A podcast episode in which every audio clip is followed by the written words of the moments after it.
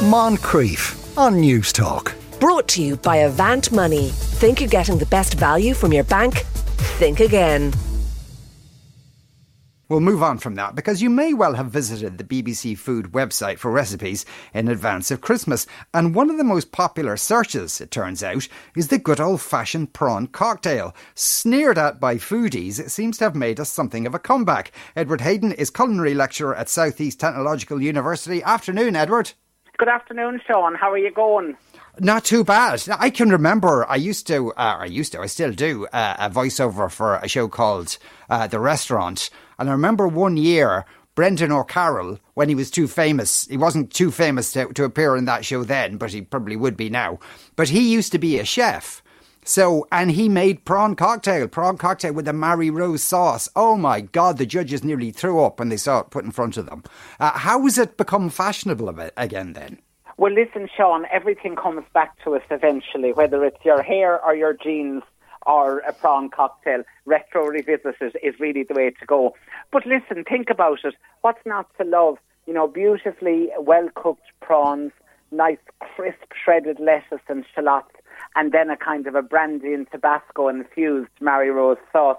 I mean, there's three composite ingredients there for uh, heavenly, uh, heavenly dining.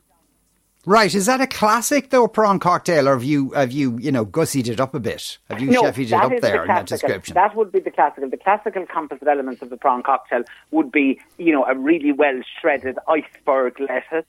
Then you would have lovely prawns. So whether you know the, the small little uh, prawns or the larger tiger prawns, and then the third element is the Tabasco, or sorry, is the Marie Rose sauce. And the Marie Rose sauce is normally made with a combination of, excuse me, um, uh, mayonnaise, tomato ketchup, a little shot of Tabasco sauce, normally a little hint of a tint of paprika, and then a good little glug of brandy to um, to correct the consistency of it and also Ooh. to give it a sharpness. Now, you were talking about gussying it up. Uh, I do a version of that now, which is a sweet chili and lime prawn cocktail. So I make my own little sweet chili sauce or sweet chili jam. I combine that with either mayonnaise or yogurt and a good bit of uh, lime juice and Tabasco uh, I put into that as well.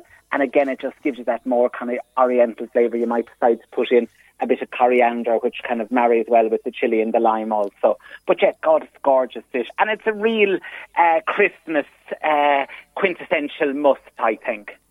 Yeah, I suppose though the thing is, is that uh, you know in the seventies, uh, the prawn cocktail was considered posh just because prawns weren't that common. Well, of course, people didn't have access to these prime ingredients. Now, even still, whilst we all have greater access to them, prawns as a shellfish are a kind of a prime ingredient. So I suppose therefore that's where the association or the connection comes from, from having them at kind of times of feast and Christmas and Easter, whether in the liturgical or non-liturgical calendar, were seen as these times of feast and plenty.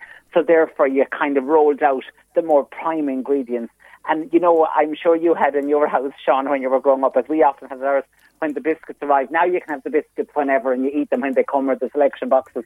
But when ours they'd be there devilishly looking at you for weeks, and then it would be always, we'll have them for Christmas, we'll have them at Christmas.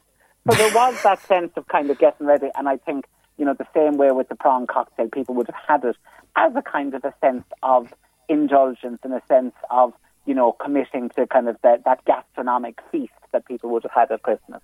And so in your and so in your house, nobody went into the biscuit tin and uh, took one out of the second row and put carefully put the sellotape back, and then said, "I don't know how that happened." We were good living, God fearing people down here. Well, in you're very virtuous. Very virtuous indeed. Uh, we might have had one or two indiscretions since, but not then. so, I mean, could but in, like if you go into a like a you know an upmarket chefy restaurant now, might, might be it might it be possible that you might be served a prawn cocktail now? Listen, I think hundred percent. Now uh, the prawns would probably be now cooked um, in a water bath or they're kind of maybe could be confit or something. So I think the processes maybe would have changed. But I think all of these dishes are kind of coming back.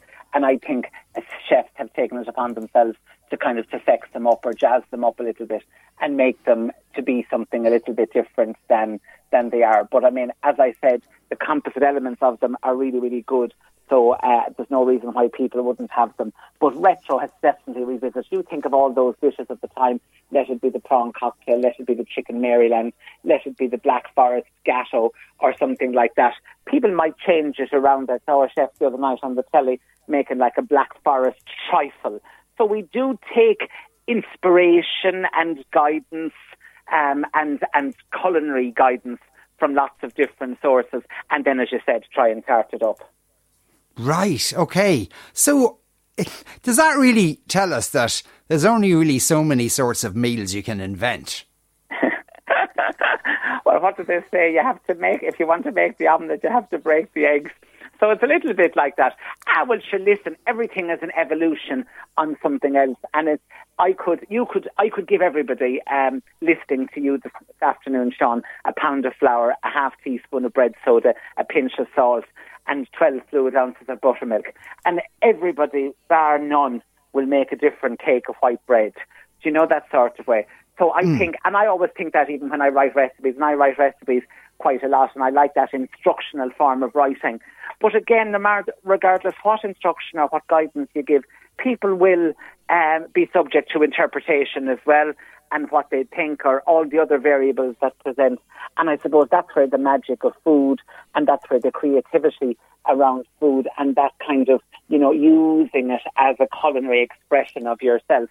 And then, of course, at Christmas, as always, we have the opportunity to share that food with those we hold dear. And often, maybe sometimes those we don't hold as dear as we might like, but we have to share it with them anyway. but that's a whole other story.